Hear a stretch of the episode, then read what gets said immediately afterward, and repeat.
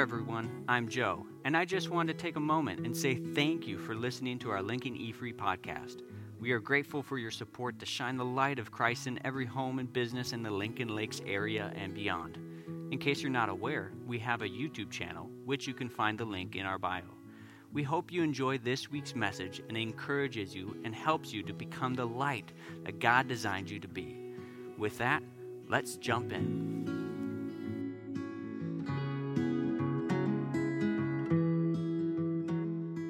There I was. I was about 4 years old, and I am looking down at a bumblebee that has just died on the floor of our sliding glass door.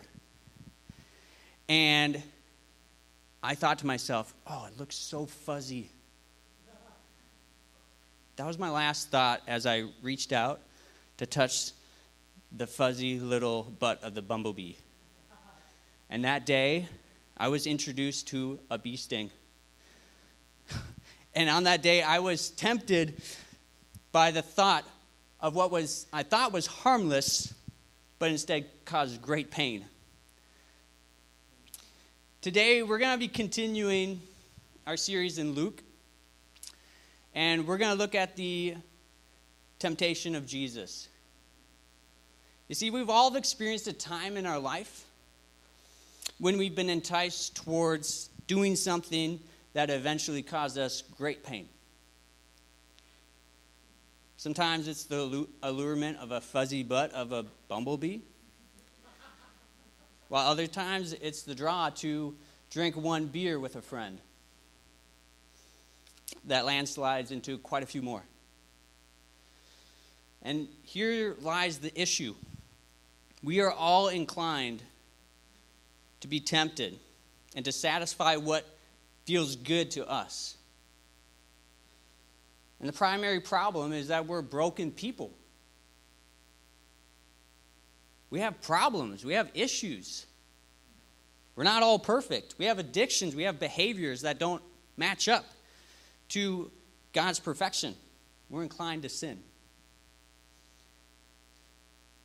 I mean, there's certain things that we are specifically inclined towards.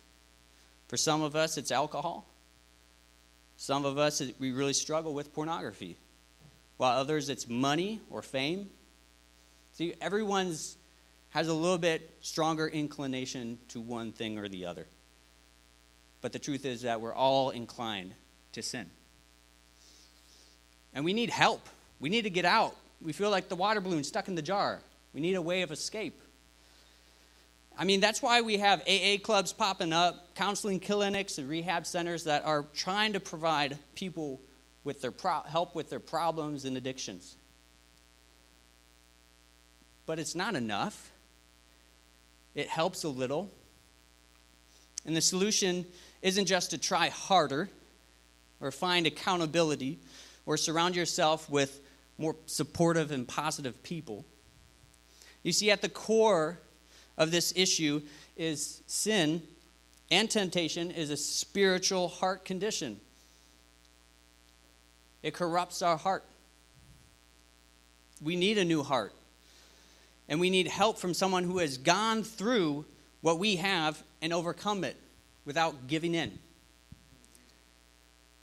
That's why we're turning to Luke 4 today, to observe a man who did just that. Jesus, fully God, fully man, overcame what humanity succumbed to, so that when we are tempted, we are not alone, and we are not without help. So in this story, we're going to flesh out four takeaways. The first one is that we have a hope and a comfort because Jesus did what we could not. And we are satisfied when we are saturated with God's word. And when we worship God alone, it disengages us from the thirst of power. And finally, it's better to trust God than to test him. So I want you guys, if you have your Bibles, let's turn to Luke 4 and let's unpack this story that we find here. So what I would like to do is I'm going to read the whole thing. and then I'm going to break it into four chunks, and we're going to look at it together. Starting in verse 1. And Jesus, full of the Holy Spirit, returned from the Jordan and was led by the Spirit in the wilderness for 40 days, being tempted by the devil. And he ate nothing during those days, and when they were ended, he was hungry. The devil said to him, "If you are the Son of God, command this stone to become bread." And Jesus answered, "It is written, 'Man shall not live on bread alone.'"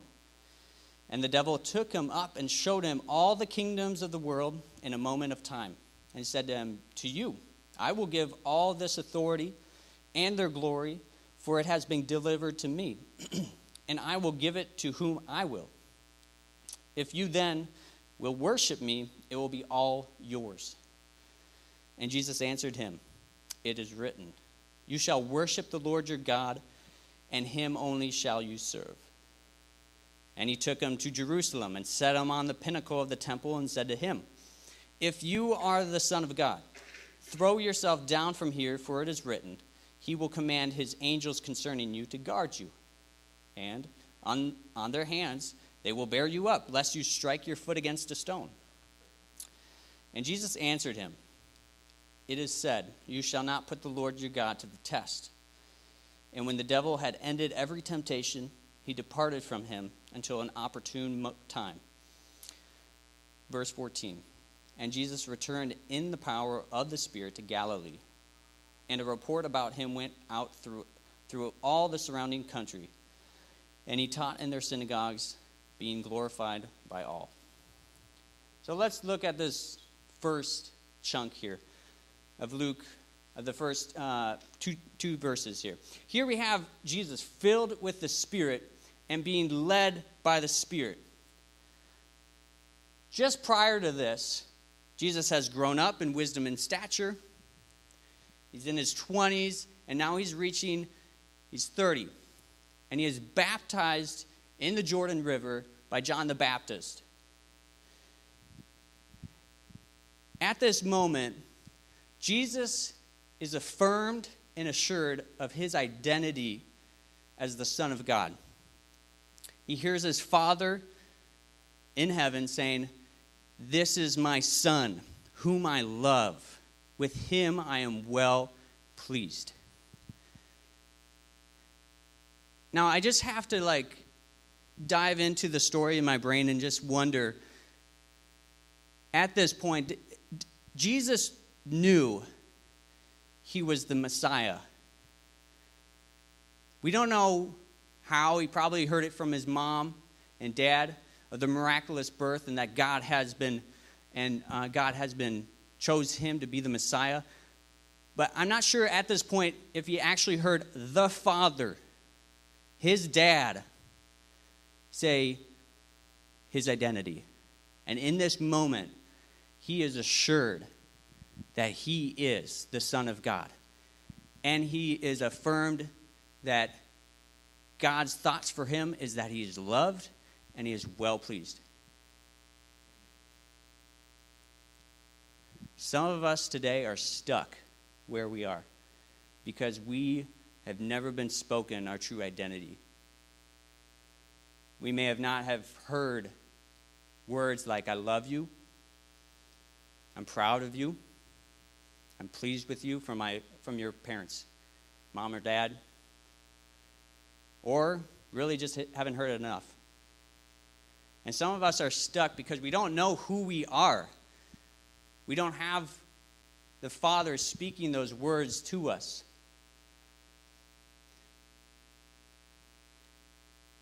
But once we hear those words, the moment that we said yes to Jesus, to some various degree, all of us heard those words. "You are loved, and I'm pleased with you." The tension here that I see is that Jesus is led into the wilderness by the Holy Spirit. Why? I mean, I would think if you are filled with the Spirit of God and led by the Spirit, it would lead us to verses 14 and 15, where he is empowered, and he is teaching, and he is glorified by all. So it bothers me that the wilderness lies in between being full of the Holy Spirit and being empowered by the Spirit.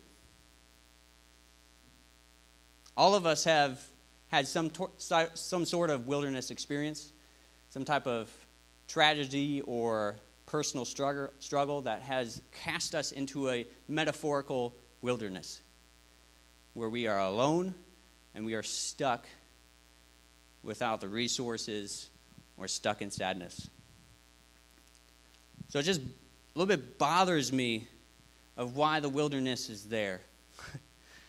But Jesus is led into the wilderness for the sake of overcoming what humanity succumbed to. And that is sin. See, Adam and Eve were deceived and caved into sin when they were tempted by the fruit of the tree of the knowledge of good and evil. Israel was in the wilderness and failed to remain obedient, constantly sneaking in little idols here and there and worshiping. Jesus had to go to the wilderness to fulfill and to overcome what humanity could not if he was truly going to take our place on the cross. He had to do what we could not, and that was to overcome temptation. And this reality brings so much hope and comfort because Jesus did what we couldn't. Jesus willingly accepts this in order to fulfill God's purposes for his life. And Jesus is led into the wilderness, but not only that, he's tempted. I mean, this is another area. Like, I read this, and there's things in my spirit that I get bothered by. Because how could God, Jesus, who is fully man and fully God, be tempted? I don't know if you've ever thought about that. But I thought about it a lot this week. And I don't really have a great answer. I mean, isn't he God? As God, he cannot sin. That's a truth. He cannot. But to be tempted infers that he could be inclined to cave. Surely the devil would have known if Jesus could have been tempted. Otherwise, he would have tried. He would be wasting his time if he knew that Jesus could not cave, that he couldn't sin. So I'm wrestling with this. It bothers me. So though Jesus is fully God and yet fully man, he still had a choice as a human. Maybe that's not the best word, but he was able to be tempted. But what bothers me also is the same thing that comforts me. You see, because he knows what it feels like. He knows what you guys go through, and myself as well, of when we are tempted. He knows the urge to succumb to the selfish desires that we feel. He knows my struggle. Hebrews 4:15 says, "For we do not have a high priest who is unable to sympathize with our weaknesses, but one who in every respect has been tempted as we are, yet without sin." Here is someone who has gone through the struggle of every temptation known to man, and has overcome it all. I mean, that is someone I want to model my life after. That is someone worth following.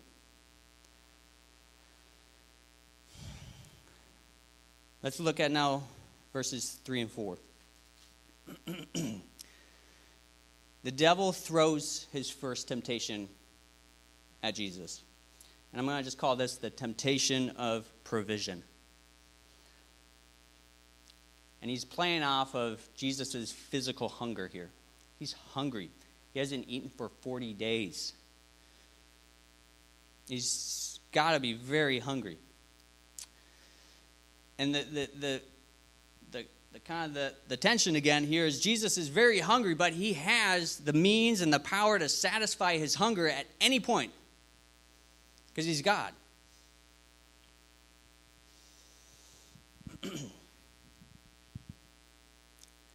Have you ever found yourself looking at what you have and thinking that it's not enough? I mean, the world pushes this lie that you need more. More to be happier, or you need it better, or you deserve the best. I mean, just listen to these slogans. Burger King, we know it. Have it your way. Gillette, the best a man can get. If you don't have Gillette, you're not the best. Or Lay's chips. Bet you can't just eat one. Social media has just amplified this opening of our network of friends who we connect with, and it nearly becomes infinite these days of how many people you can connect with. And we're constantly comparing ourselves to one another, hearing each other's thoughts on social media. And we draw this conclusion that we're not enough, or I don't have enough. I'm not provided for. I have to have more. But social media here isn't the problem. Let me get that straight. It's not the problem. It's just amplifying already the nature of the human heart. We're prone to compare ourselves, to want more, not satisfied. That's a heart issue. That's not on social media. That's just amplifying what's already there. As humans, we're insecure. We need someone to tell us what we need. The problem is that we're going to other people and other places that have the same insecurity as us and trying to have them tell us what we need. It's hardwired in our brain. It's hardwired in our brain to be told what we need. But the only response that's ever going to satisfy us is that of our Creator who made us and knows what we need and knows how to provide for us. You see, in the fall, humanity listened to the lie and the voice of the devil. This sly serpent convinced Adam and Eve that what they were given by God, this paradise, was not enough, that you could have more. So they were tempted, and they took what they thought they needed rather than let God provide for their every need. Thus, the stain of sin is upon every human being that is born. It has been marked. We all carry that heart condition. What I want us to take away from this chunk of passage is that we're satisfied when we are saturated with God's word. Jesus quotes, in response to this temptation, Deuteronomy 8:3. Man shall not live on bread alone.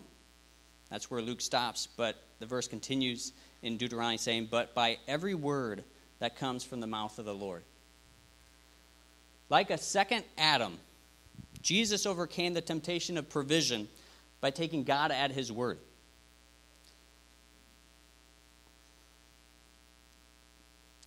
Though Jesus could turn any rock or a piece of dust into bread, he doesn't. When he was in the wilderness, he was fasting, okay? Fasting is really denying your body of food to tell your soul what it's satisfied by. He is hungry, but he knows what ultimately sustains him and satisfies them. And that's God's word. Jesus did what Adam wasn't able to do. In temptation number 1, Jesus passed. Now let's look at 5-8. And the devil took him up and showed him all the kingdoms of the world in a moment time. And he said to him, to you I will give all authority and their glory, for it has been delivered to me, and I give it to whom I will. Then, if you then will worship me, all will be yours. So now the devil tempts him with, I will say, the temptation of power. Devil just shows him supernaturally all the kingdoms in the world that he claims as his. You see, back in the Bible times, most every Jew believed that the world was controlled by the demons or the dark forces of nature. And here we have a picture of this reality that some mysterious way the devil has some kingdoms that are his. And he has the authority to give it over. And he offers all the kingdoms to Jesus, but with one condition. Jesus, you need to worship me. See, Jesus knew that he was promised a kingdom by God. And with that, glory. Right now, it wasn't a reality. But the devil has so many in his control that could be Jesus's. You know, thanks to technology, right now we are living in a time, unlike any seen in human history, where the potential to grow an audience and a platform is fully accessible. Yesterday, it was all about climbing the social or the corporate ladder. Today, we've hacked the system. We found a way to get our voices to millions of people through social media. YouTubers and other social media influencers have pioneered the way of creating a massive audience and a global platform, while all at the same time getting paid for it. And the world has caught on of this nature. Attention is the new commodity. If I can just hold your attention long enough, you'll likely be able to listen to what I'm saying or selling you. And if I build a larger audience, therefore I can become more successful and more influenced. But the draw to be heard and seen has propelled users, even myself, to build such platforms and audiences that people can hear their voice. There is a draw in the human spirit to be heard, to be seen, to have an audience, to have a platform, to have power. And that human craving stems from a misplaced worship. The worship of self corrupts our hearts. We idolize our image. Some of us men don't have to worry about that because maybe we're not so good looking. We don't have to worry about our image, right? But we sometimes idolize what we have to say or we think what we're saying is right, and that's a right to be heard. We're selfish. We think of our own needs over others. Humanity was tempted with obtaining power to be their own image of worship. You see, in the wilderness, like I mentioned earlier, God was calling them to worship him alone. He was doing miraculous things before generations. And yet, there were people, when they invaded different nations, there were people that were looting people's houses and stealing little icons and images and little statues and placing them in their tents, and they're praying and worshiping to these things. They failed the test to worship God alone.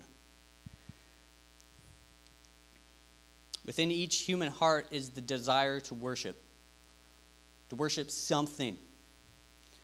It was placed there by God, but because of the fallout in Genesis 3, mankind has continued to worship themselves or something else. They were trying to find something to worship.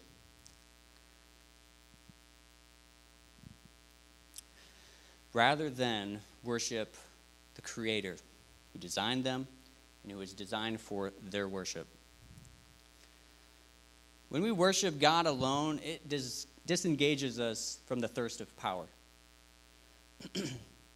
Jesus, in response to the devil, quotes Deuteronomy 6:13. If you notice, Jesus is quoting scripture, and specific scripture from the wilderness experience of Israel. Jesus says, "You shall worship the Lord your God, and him alone shall you serve." Jesus is reliving Israel's wilderness experience to overcome the temptation of power and self-worship by worshiping God alone. He knows where his adoration is placed. He knows where his worship is directed towards. And therefore, temptation number 2 is passed. Let's move down to verse 19 through 15 and finish. Here we have the devil trying one final attempt to get Jesus to cave, to get him to crack. And he tries this by what I'll call the temptation of proof.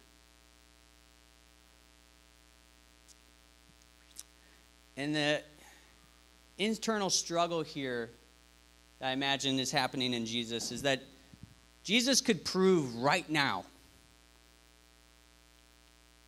that he is the Messiah, that he is God, if he follows what the devil says, because the truth is, if he does throw himself off the temple, the angels will catch him, he will not be hurt, everyone of importance that's in the temple will see it, and they'll make the connection. So the internal struggle is, he could show himself as God in his timing right now, or he could wait till God's timing. Have you ever found yourself wanting to know if God's real? I'm sure it's maybe ebbed and flowed throughout your lifetime. Usually that question pops up when there's a real struggle within relationships, with finances. You just want to know if God is real, if what Jesus really said is true. But have you ever noticed when you're making a big change in your life, or you're contemplating two different directions, and you ask God, "Can you just show me the way? Can you tell me which way to go?" And in my experience, often the answer is, it's like God goes mute. He's silent. And you want to just, like, God, just tell me, show me. In the same way, when we want to know if God's real, when someone is sick and want to pray for healing, it doesn't happen. That hurts. But we want to know that God is real, and and it's true, whatever he says. We all wrestle with this. Some of us maybe have gone to extreme lengths to see if he really loves you. So you run from him to see if he'll really go after you. You're trying to prove that I am the worst type of sinner. God could not ever love me. And so you run just to see if he'll actually run after you.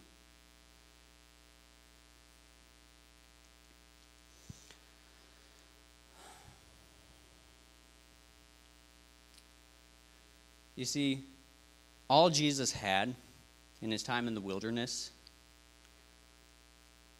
was the confirmation of the Father's voice. "This is my Son, whom I love. With him I am well pleased." He just had a word that his Father loved him.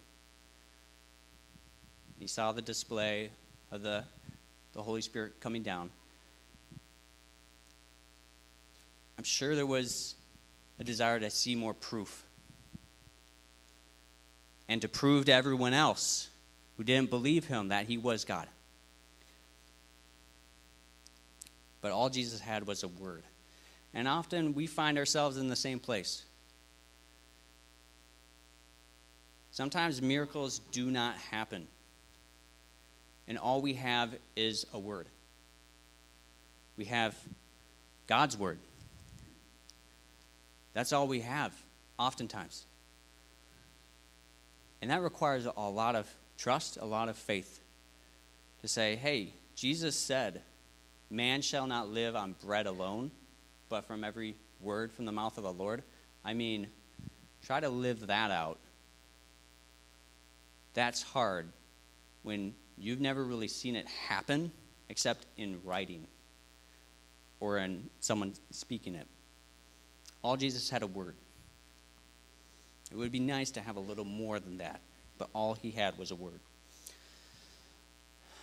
And that word was enough. It sustained him. See, it's better to trust God than try to test him.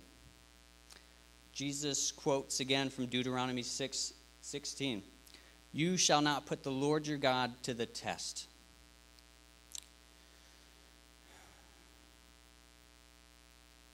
You shall not put the Lord your God to the test. And immediately, the devil knew he lost.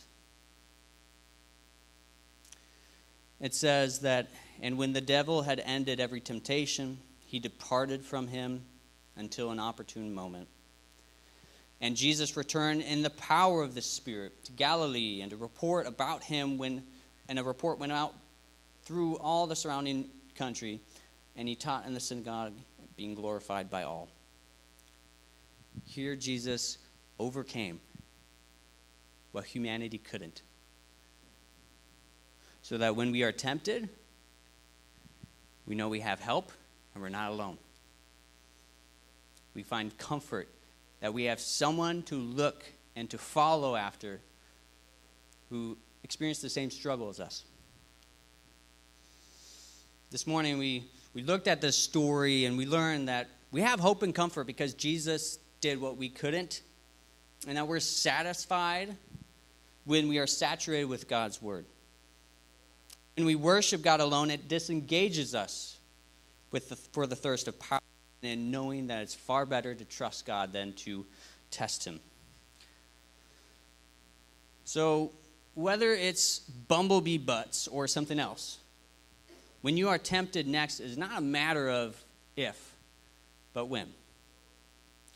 The comfort, though, is that God provides a way out. Word and worship. I want you guys to just ask these two questions. How often do I frequent the Word? Meaning, how often am I reading the Bible? How often am I saturated in God's Word? So when a time of urgency comes, whether it's a death or something pops up spontaneously where you need to recall God's Word, a temptation comes, that you have it in your heart, abiding in you. And then second question is, what direction is your worship aimed at? God has designed us to worship. And everyone worships something. It's the question is, who do you worship? So with those two questions, I challenge you guys to name the temptation in your life that has found a hold on you. What's the one or two things that you are most easily tempted into? Challenge you to name that. Get honest with yourself. If you need to write it down, do it. And then with that temptation, search the Scripture to find a passage that you can anchor in, so when that temptation comes, you can recall and find that way of escape through God's word. Just remember, when we are tempted, we are not alone, and we are not without help. Let's pray.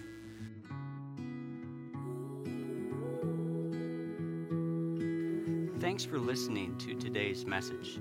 If you're interested in learning more about Lincoln e-Free Church here in the Lincoln Lakes area, you can go check out our website, lincolnefree.org, and you can give us a follow on Facebook. Have a great week.